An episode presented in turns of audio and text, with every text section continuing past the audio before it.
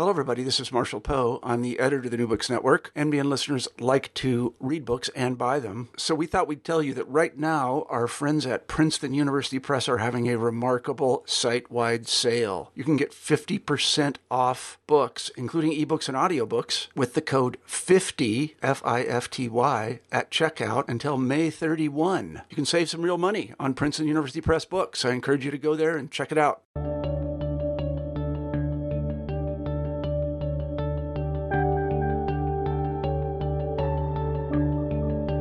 Good day. Welcome back to New Books in History, a podcast channel on New Books Network. My name is Dr. Charles Coutinho of the Royal Historical Society. I'm a host on the channel.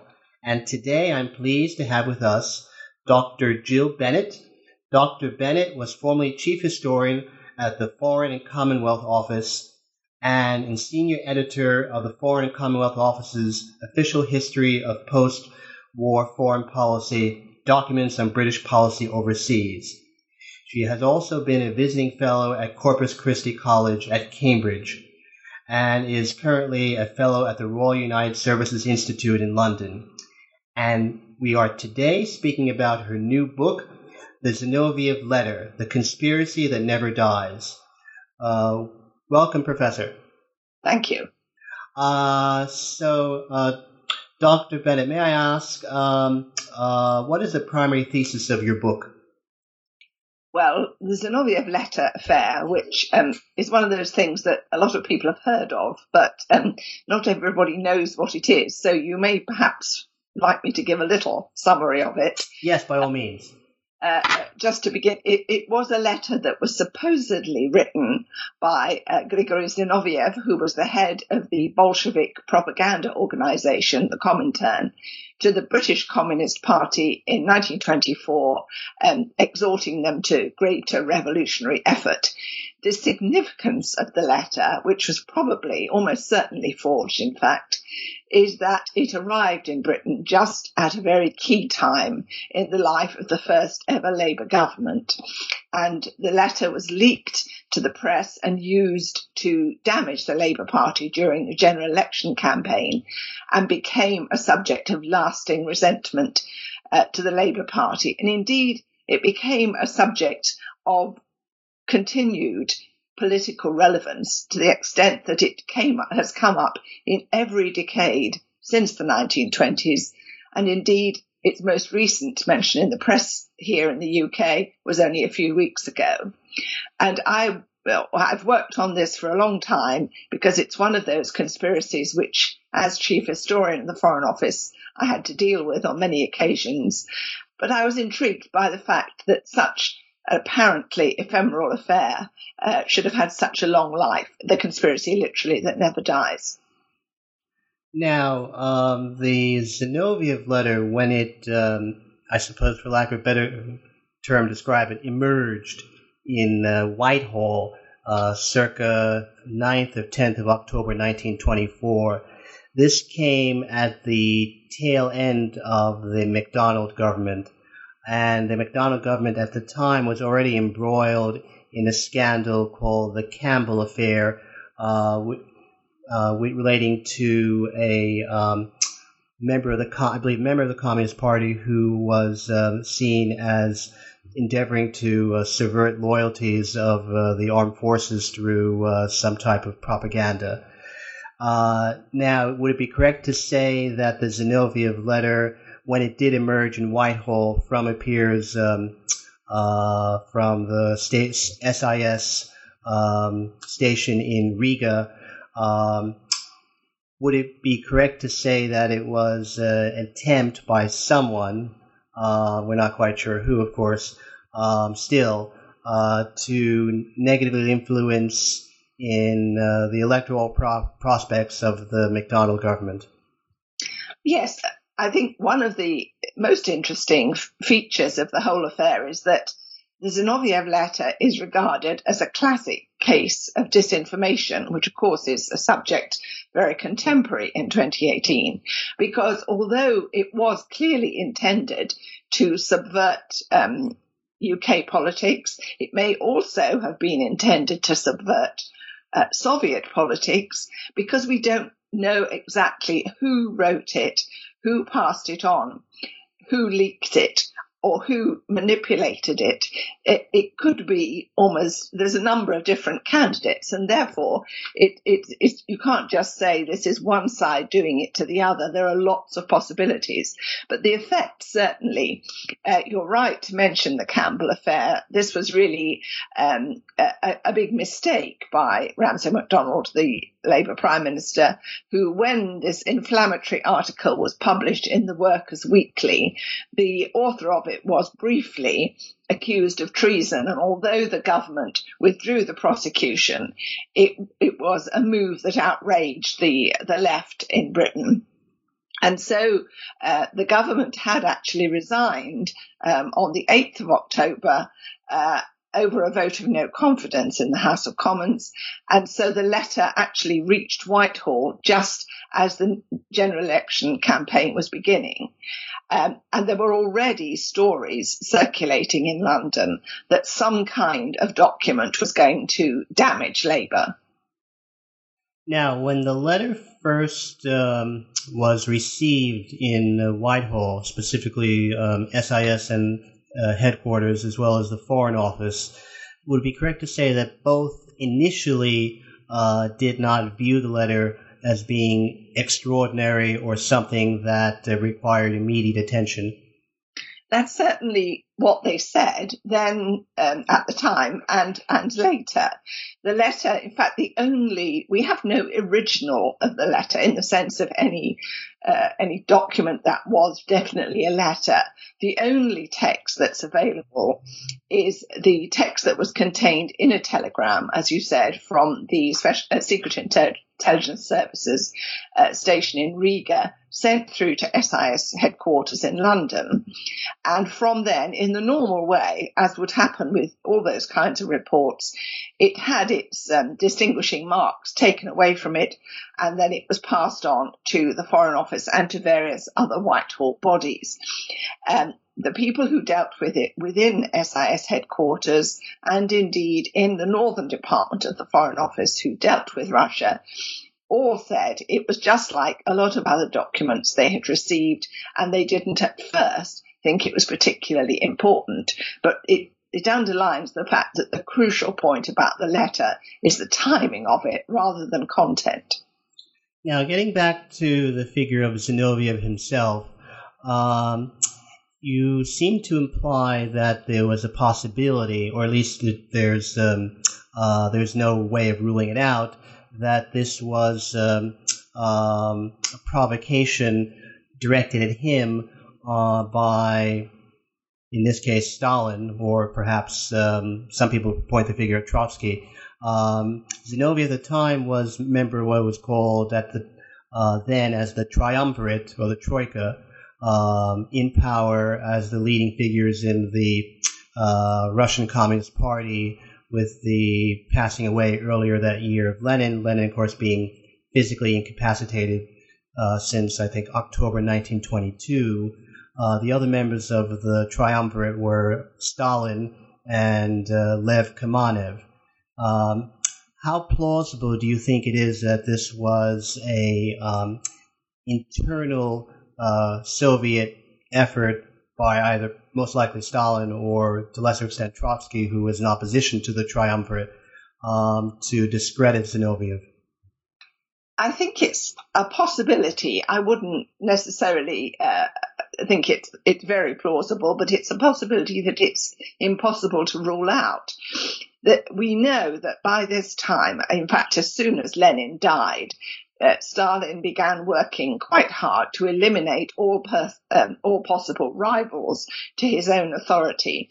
And he was already seeking to undermine uh, Zinoviev, who was one of the original Bolsheviks who'd been uh, in exile with Lenin. He'd come back to Russia on the famous sealed train with Lenin. Um, Zinoviev was, was very much a revolutionary hothead, rather a, a great orator uh, and he was he was the kind of firebrand. Um, Stalin already thought that he really didn't have much time for Zinoviev except as a useful kind of campaigner. So you cannot rule out the fact that the letter may have been created in some kind of intra Bolshevik power struggle, but I wouldn't necessarily regard that as a prime possibility. It's just something you can't rule out. Now, getting back to uh, Whitehall, um, could you explain to the audience um, who exactly was uh, Desmond Morton, an important figure uh, in perhaps in the dissemination of the letter uh, on the British side, and uh, what was um, uh, his role in this affair? And similarly, can you tell the audience about the figure of the future Sir Joseph Ball um, in a similar way? Yes, these two are very much shadowy figures in the whole affair and indeed in other intelligence matters at this time.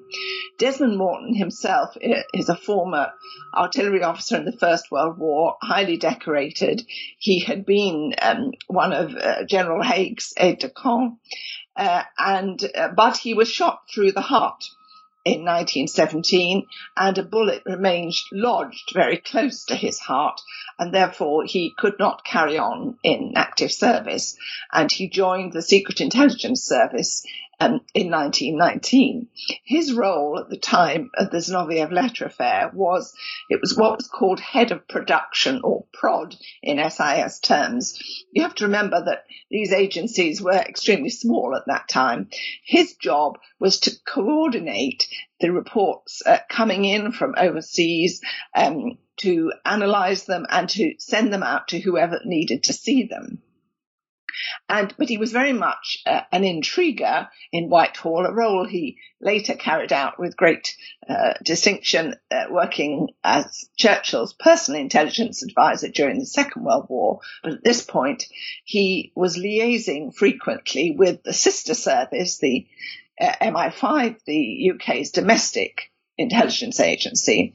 And at this point, Joseph Ball, um, who later became a distinguished um, industrialist and a rather murky figure, uh, with the Conservative Party, Joseph Ball was working for MI5, and Morton and Ball were concerned with uh, looking at the messages that came in in regard to Bolshevik subversion and sabotage and their activities that might be happening within the UK uh, and to discuss what should be done about them. So they definitely had a lot to do with each other. The trouble is, of course, I mean, intelligence is, after all, a business that is shrouded in secrecy. And if they did have incriminating conversations or even exchanges of letter, um, they certainly would not have kept the records of those things. So you have to use um, a good deal of induction, this affair. But there's no doubt that Morton and Ball are crucial figures in this story. And it is certainly possible that both of those people who had absolutely no sympathy for the Labour Party may well have seen an opportunity here to use this particular letter um, to cause some political mischief. Now, um, once the letter on in Whitehall was taken um, at face value after the Foreign Office asked SIS to confirm the genuineness of the letter, uh, it was decided um, by the permanent undersecretary, uh, State of the Foreign Office, Sir Eyre Crowe, to um, launch a official protest uh, to the um, Soviet um, mission in uh, London. Now, at the time, uh, the Prime Minister Ramsay MacDonald, who was also Foreign Secretary, um, was in campaigning uh, in Wales, was not in London. So everything was done via um, telegram, I, I presume, uh, or correspondence. Um, he reviewed the official letter of protest, but, but did not initial it. Uh, in and um, deciding on his own authority, the permanent undersecretary Crowe decided to send the letter on as to the uh, Russian, I'm sorry, Soviet mission, uh, regardless would the affair have turned out differently, or would the affair had a different resonance subsequently, particularly in the historical memory of the Labour Party, if uh, Crowe decided not to send the letter on on his own authority and waited for MacDonald to come back and one presumes, send the letter as opposed to uh, sitting on it. Well, it's certainly true that Crowe's decision um, was a, a, key point, uh, and of course, it has been one of the chief points of controversy ever since. Crowe argued, uh, and, and indeed, that he had heard that the text of the Zinoviev letter, which, which by then had been leaked um, to the press, and he knew that the Daily Mail had a copy of it. He knew that the Daily Mail were going to publish that letter on the 25th of October. And so he regarded it as absolutely essential that the British note of protest should also be published. Otherwise, um, that the, uh, the the role of the Tory press, who were saying, you know, this proves that Labour is in thrall to the Reds in Moscow, would have no argument countering it. So that was Crowe's argument, and it's it's not an illogical one. But in Macdonald's terms, he said he had uh, amended the draft, he'd sent it back, and he was expecting to get a revised version of the draft back for him to review before he signed off on it. And it, it seems um, that is obviously what normally a minister would expect. And the really strange thing, I think, is that although maybe Crowe was right to take that decision. You could see why he did. But neither he nor anybody else in the Foreign Office thought fit to actually telephone Macdonald and explain what they'd done. So that Macdonald was left out you know, campaigning in Wales, being asked questions by reporters, having not the faintest idea what was happening in London, which seems an extraordinary situation for any set of officials to put their minister, who was not only foreign secretary, but prime minister as well, in. So, I mean, there are questions on all sides, compound, compounded by the fact that the annotated draft um, disappeared at some point from the Foreign Office archives and has never been found. So although we have some idea of what the draft was and we have some idea of, of what the amendments were because we know what the final copy looked like, uh, there is obviously quite a lot of suspicion about the way that the whole thing was handled. Now, the upshot, uh, the immediate upshot of um, uh, the protest was that uh, Labour lost heavily to the Conservatives in the general election, um, um, which uh, was in the late October of 1924. And most historians, and you yourself indicate that you agree, posit that, in point of fact, the Zinoviev letter played very, very little part in that electoral defeat. There were other issues, in particular, the movement of uh, liberal voters from uh, the Liberal Party, which uh, before the election was um, third party um, and had approximately 154 seats in Parliament, to um, bloodbath electoral speaking, I think they reduced to less than 50. And most of those voters ended up in the conservative um, camp. Um, what was the immediate reaction, uh, first of uh, Macdonald and the cabinet, the Labour cabinet, to um, the letter? Uh, particularly, I think there was a something approaching an official investigation by the cabinet in terms of um, the affair, uh, which they had like a week or ten days to do before Parliament met.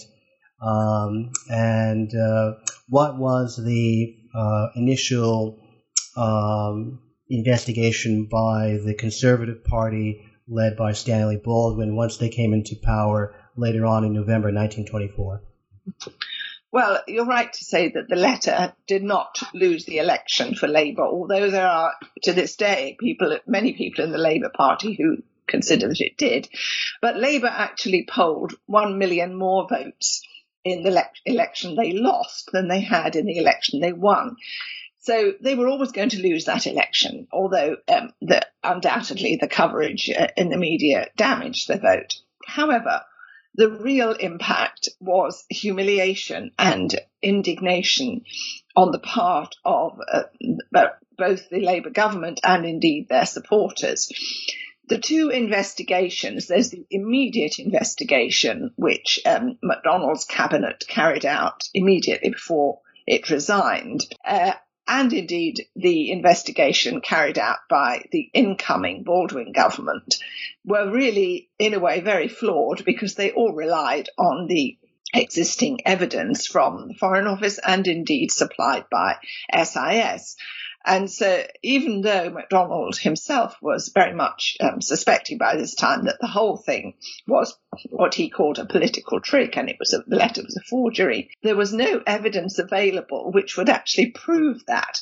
Nothing publicly available. And when the Conservative government came in, they just really, of course, wanted to shut the whole affair down. So their investigation drew on similar witnesses and similar statements. And so, not surprisingly, it drew the same conclusions. But if either side thought they were going to put an end to this, um, they were very wrong because, um, in the, especially in the Labour Party, there was great indignation and the feeling that they had been cheated uh, and that the party had been humiliated in the poll. Uh, and indeed, there were other people uh, in the wider country who felt that something very fishy had been going on and that the whole truth of it had not been revealed, which of course is true. And of course, we still don't know the whole truth. So the impact of it all was really felt later on because it, it wasn't shut down. In 1925, there were a series of other inquiries. The Labour Party itself instituted a further inquiry. The Trades Union Congress instituted an inquiry. Um, and uh, there were a number of other inquiries. And indeed, there were inquiries in Russia as well because they were rather dissatisfied with what the whole affair of the letter had revealed about their own security and about the whole way that they were perceived. So it was a, you know, it didn't die uh, despite some pretty strong attempts to kill it off. Now, um, before we get into the Frank scandal of 1928, which um, brought back to the front pages uh, the letter. Uh, could you tell the audience a little bit about um, the forgery industry which had uh, emerged on the back of uh, white Russian emigration uh, with um, centers in particularly in Berlin and a lesser extent in Riga? Yes. Um, during the 1920s, there was a well, really a, a, a, huge forgery industry. And a lot of the people responsible for these forgeries were people who had escaped from Bolshevik Russia and were working possibly for what were called white Russians, that is the kind of anti-Bolshevik Russians or um, emigres, um, people from other countries who were opposed to Russia, such as Poland, um, and of course the Baltic states. And there's a key figure here, um, a, an extraordinary man called Vladimir Orlov. Orlov had uh, managed to work for the Tsarist secret police and he'd worked for the Bolshevik secret police. And then he started working. He left and he ran a forgery bureau in Berlin at the time that we're talking about, um, which produced uh, it was really a forgery factory with he had people working with him of course produced forged documents really for anybody who would pay for them he was given uh, facilities and accommodation by the German intelligence services. He received money from Polish intelligence and from British and from French intelligence, as well as being uh, closely connected with both white and red Russian intelligence services, from which you can tell finding out what Orlov did or didn't do is really impossible. He was um, an extraordinary figure. And while I don't believe that Orlov himself forged the Zinoviev letter, I'm pretty sure that he knew who did, and he may well have played a part in ensuring that it was um, disseminated more widely. But there were forgery factories um, in Berlin, in Paris, in Warsaw, and as you say, in Riga as well. Uh, and they were staffed really by disaffected, quite often former military people from the, uh, the Tsarist uh, military forces, or or people who just like raising hell and causing trouble, basically. So it was an extraordinary industry. Uh, and one that the intelligence services in France and in Britain um, kept a great deal of material on. They spent a lot of time analysing it. Now, of course, it's also the case that um, these uh, uh, forgery industries, like a lot of other institutions of uh, Bella Guardia or White Guard in emigration, was most likely penetrated extensively by uh, Soviet intelligence. Is that correct? Yes, it is. And indeed, the fact that um, that Orlov was working both for um, the Bolsheviks and for the White Russians indicates that that is a certainty. But we also know um, from uh, evidence that uh, that they did penetrate some of these. Indeed, sometimes the, uh, the, the Bolsheviks actually established these organizations, set them up as if they were um, white Russian organizations, uh, so that they obviously that they set them up, they'd all penetrated before they even got going, and that it was that kind of system which led, for example, uh, to the death of the uh, rather notorious spy Sidney Reilly, who was lured um, across the border into Russia by uh, one of these organizations and then executed. And Boris Savinkov, another uh, notable figure in this, happened same thing. So it was, yes, um, it, you cannot draw a line at this period between uh, Bolshevik, White Russian, and indeed some other intelligence. So it's very difficult to know what was actually going on. Now, how far um, was SIS aware of the fact that a lot of these institutions were penetrated? You do say in the book that I believe 1923 or 1924 um, that SIS stopped regarding Orlov's products, for lack of a better expression, as being the genuine article.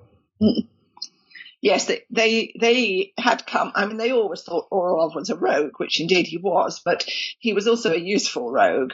Um, but after a while, because he would never say where he'd got his material from, and they began to suspect that he was just recycling uh, material that um, he'd got from elsewhere, they stopped paying him, although there were still contacts. Um, there are, there's a lot of material in the SIS archives about all these activities. Of course, um, and this is not, uh, I'm sure there are lots of other countries who had the same view. They always thought that they couldn't be fooled, really, um, in SIS. They thought, we know, we know how all this works. We know who's involved. We know the details. Therefore, if we come across forgeries, we recognize them for what they are. Well, clearly that was, um, over optimistic. It was a complacent view because clearly they were they were played um, on other occasions as well. So it really, I think, it would have been beyond the capability of any intelligence organisation uh, to actually get to the bottom of all this. Now, can you tell us a little bit about the Francs scandal of 1928, which engulfed and ended the career of, by that point, the Assistant Undersecretary at the Foreign Office, Gregory, who um, back in 1924 was head of the Northern Department of the Foreign Office, the department which covered the uh, Soviet Union, and who in fact signed the official letter of protest which was sent to the Soviet mission. Yes. Well, the Frank scandal, as it was called, is is the most bizarre episode in some ways in the whole story because you, if you look at it all, you have to believe that something got, it's got something to do with the Zinoviev letter, but it's almost impossible to see exactly what.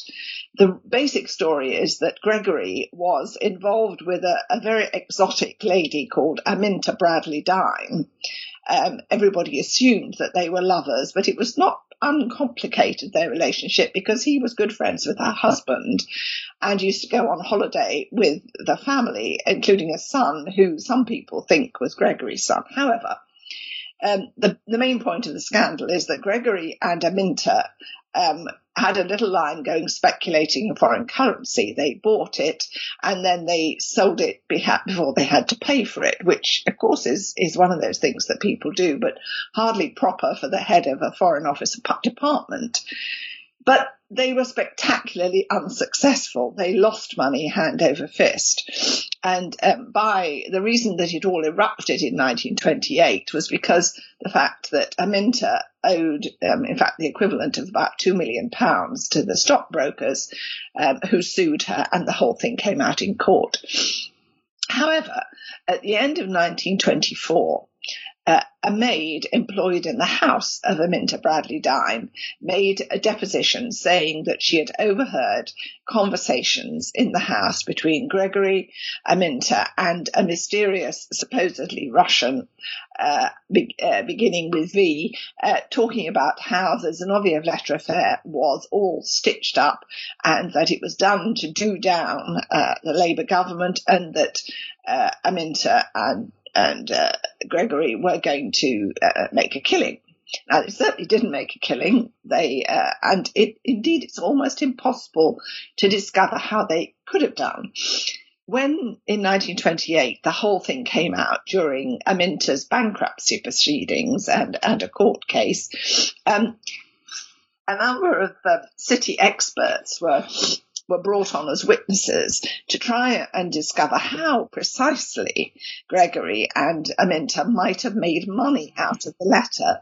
But they couldn't because it really, after all, Gregory didn't know um, what the result um, uh, of the letter being published was going to be. I mean, he did, financially, it might have sent the markets up, it might have sent them down. That was the view.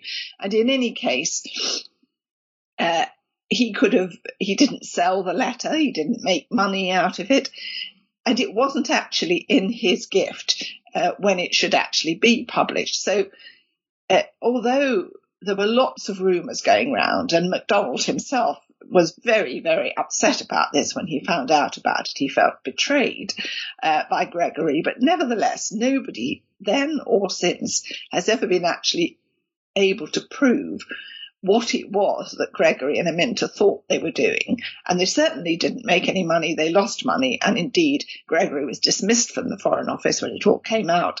Some other members of the department who had also been involved in the currency speculation were, um, were also disciplined. And so it is a, an extraordinary affair, but also very frustrating because one feels it must be connected but it's impossible to find out exactly how. Now, back in um, in 1929, um, in May June 1929, MacDonald uh, Labour Party comes back into government, and um, for whatever reason, uh, he decides, or the cabinet decides, not to pursue further the issue of uh, the genuineness or lack thereof of the Zinoviev affair which was also true of the Attlee government between 1945 and 1951. Why do you think that um, uh, both occasions uh, the affair was not investigated, even the case in particularly of uh, the Attlee government, which had a huge majority in the House of Commons? It could very easily have done so and um, presumably uh, clean dirty any dirty laundry that they might have found. Well, I think there are two answers to that. One is that the Attlee government really had too much to do uh, to be involved in, in, investigations at that time. They had a massive task. I mean, with their huge domestic legislation program, plus um, a very difficult foreign affairs agenda. Uh, and of course, they were trying to work out, unsuccessfully really, um, what what could be a productive relationship immediately in the post-war period with the Soviet Union. I think the other thing is that there's um, Attlee would have said, um, "You don't." You let sleeping dogs lie. I'm quite sure he would have said that. It's the kind of thing that it came up in time after time in election campaigns um, as an example of dirty tricks. But um, I don't think that they had either the time or really the appetite for digging further into something that um, was a sore spot even then in the Labour Party. It was only really in the 1960s after the, the big spy scandals um, related to what's known as the Cambridge Five, and of course, particularly the defection of Kim Philby, that uh, British intelligence organisations began to think they really wanted to resurrect the Zinoviev affair and look at it a bit more closely. Now, what was the official reason given for the investigation into the affair uh, by Mrs. Uh, Bagot um, in 1968, 1969. She used to be a high functionary at MI5. Yes, well, it was the cabinet secretary at a small meeting who they discussed. I mean, what happened really was that, of course, Kim Philby, uh, despite being under suspicion during the 1950s, um, uh, had been technically exonerated, and indeed, um, uh, until his act, although he left SIS, he was still in close contact with the intelligence world. And it, then his defection, his actual flight to from Beirut to Moscow in 1963, was a huge shock um, to the intelligence establishment, in, in particular to SIS, who had maintained all along that he he was not a traitor. When that happened, everyone was very shaken. And they, they said, look, if this could have happened and we didn't know about it, what else might there be in in our past which actually had more to it than we thought? Are there any other skeletons there that we need to examine? And they set up a joint um, working committee um, between MI5 and, and SIS or MI6 to look at these. And they, one of the things they thought it would be worth examining because there had always been rumours that the Zinoviev letter had been, um, if not forged, then certainly um, manipulated uh, by the intelligence services at the time, uh, they decided to look into it thoroughly. And now Millicent Bagot was just retiring from MI5. She was a Sovietologist. She seemed like the right person to do it. And so it was agreed she would um, uh, look at the whole affair, root and branch, from the beginning, with full access to the records of all the intelligence agencies. Um, but it was connected with Philby, um, and that that's what led to it. What was the upshot of her investigation? I believe one of them, which was for the first time, it was officially admitted that the letter was not genuine. Is that correct? Yes. I mean, she concluded, as her researchers, um, that it was almost certainly a forgery, but that she could not say definitively who had forged it. Of course, doing it in the 60s, there were still people around um, who had actually been involved in the affair at the time. And where they were still alive and available, she interviewed a number of people. Well, of course, um, you know, people who work in intelligence are very good at um, uh, telling you what uh, what they want you to believe. I mean, that's part of the whole task. And so her, her interview with Desmond Morton, for example, told her absolutely nothing except that she uh, didn't believe what he told her, but there was no way of proving it. But she did apart from actually looking in the intelligence archives, she also unearthed all the contemporary press coverage. She looked at reports that had come in at the time in the 20s um, from all over the world, anything that might give a clue to build up a picture of the uh, of the affair and to see what it told her. Say her conclusion was it was almost certainly a forgery, but she could not be sure who had forged it. And in respect of what had happened to it, she concluded that there was any number of people who might have leaked it for political reasons, but, and some of those people may have been employed in British intelligence, but she ruled out the idea of an institutional conspiracy as really just being not practical. And I have to say, in my own researches, I mean, firstly, in the 90s, when I was asked to do a similar investigation on behalf of the then Labour government, uh, my conclusions were, were very similar to her. I was able to find some extra information, but I couldn't, uh, again, and I still can't say definitively who forged it or who wrote it. Um, but obviously, every time you do these things, you find out a little bit more. Now, before we get into why you were asked by the then Foreign Secretary Robin Cook in 1998 to uh, reinvestigate this matter, uh, one of the incidental aspects of the book which you discuss en passant is uh, Harold, um, the prime minister in the mid 60s, 64 to 70, and then subsequently from 74 to 76, Harold Wilson. Uh, he was an individual who, as prime minister, was, uh, for lack of a better expression, somewhat paranoid about conspiracies by the intelligence services, uh, British intelligence services aimed at him. Uh, could I ask you, um, was there any validity to his fears other than the alleged plotting of the equally paranoid Cecil Harmsworth King? Well, I mean, it, it has been shown now um, uh, conclusively, really, in the official his, history of MI5 done by uh, written by Professor Christopher Andrew that actually, obviously, there was a file um, uh, related to Harold Wilson held by MI5, but it, there was absolutely no um, uh, major investigation into him, uh, and um, it, you know a lot of his fears were illusory, and certainly later on in his second period of office, uh, from 1970 74 onwards, as he became became increasingly paranoid about it. Uh, his fears became, if you like, wilder.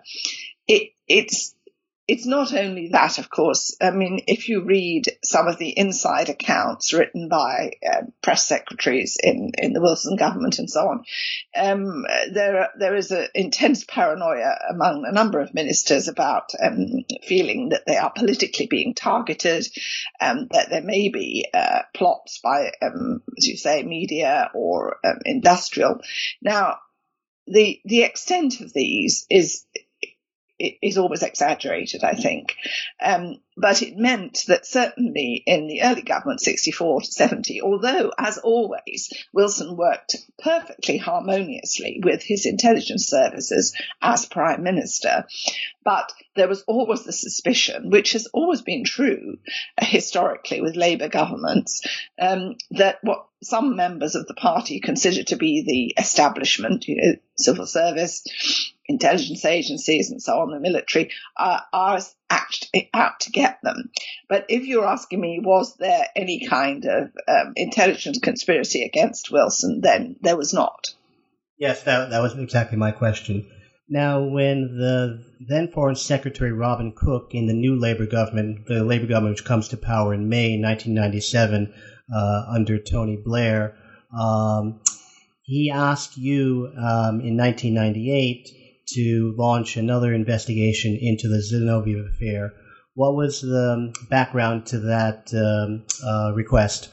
Well, the background was the publication of a new book um, called The Crown Jewels, and this was a book um, written jointly um, by Nigel West, which is the um, the authorial name of a, a former Tory MP Rupert Allason and a former KGB colonel called Oleg Tsarev. Um, and it purported to be based on material which um, Kim Philby and other um, other traitors, they had taken to Moscow, and it had in it a chapter on the Zinoviev letter. This book was published early in 1998, and it caused quite a stir.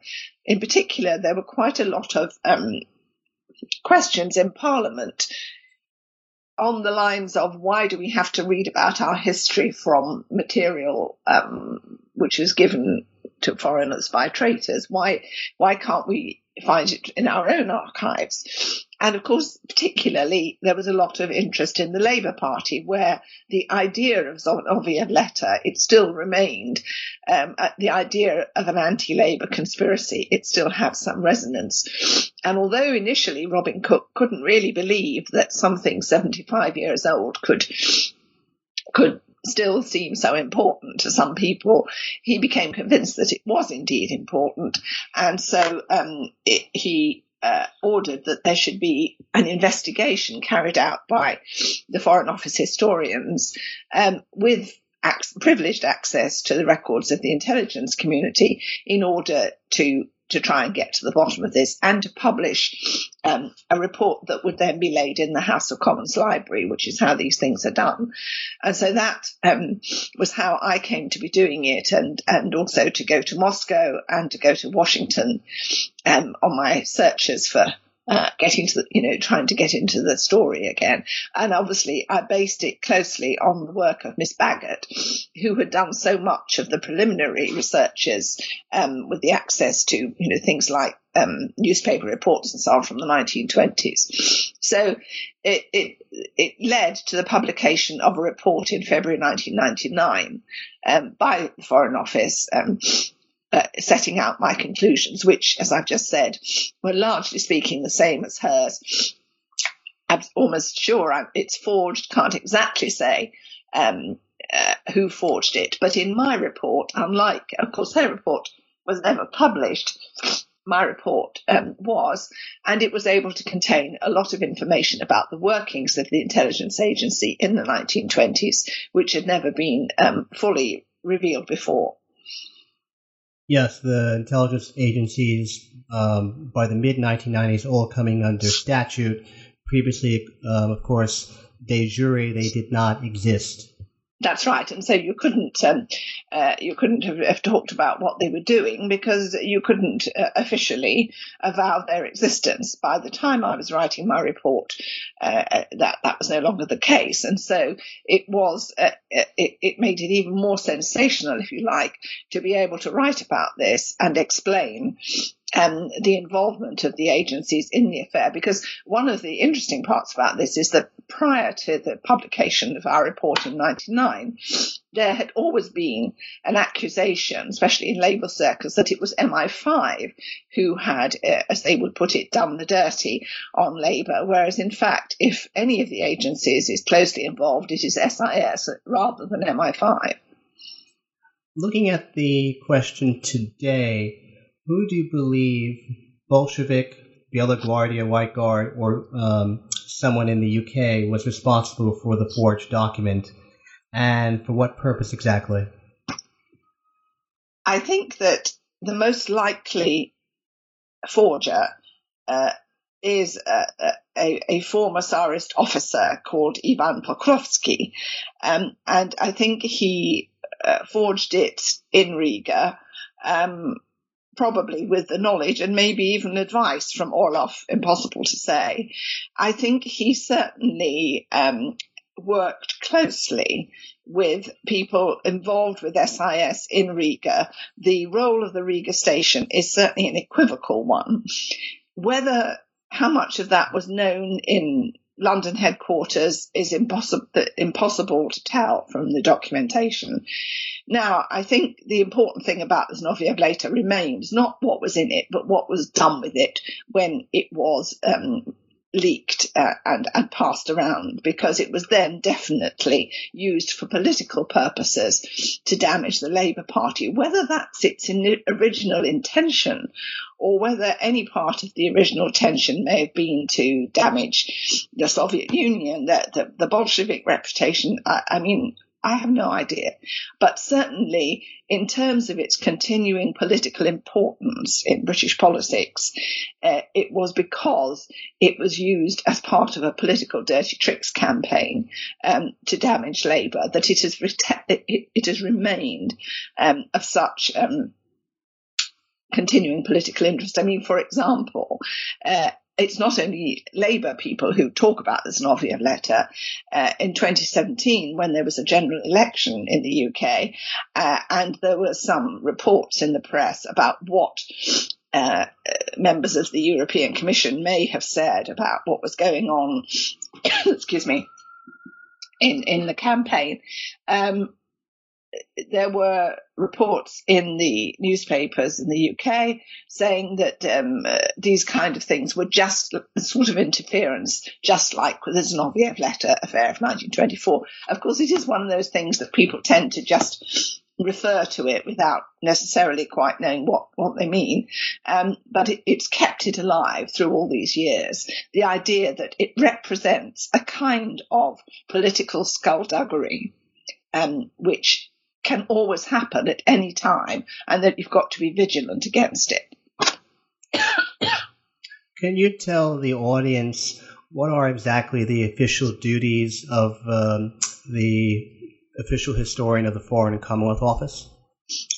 Yes, the um, the Foreign Commonwealth Office is the only major department of state today that still employs a cadre of professional historians within it, um, and rather like the State Department, has a, a much larger um, historical unit.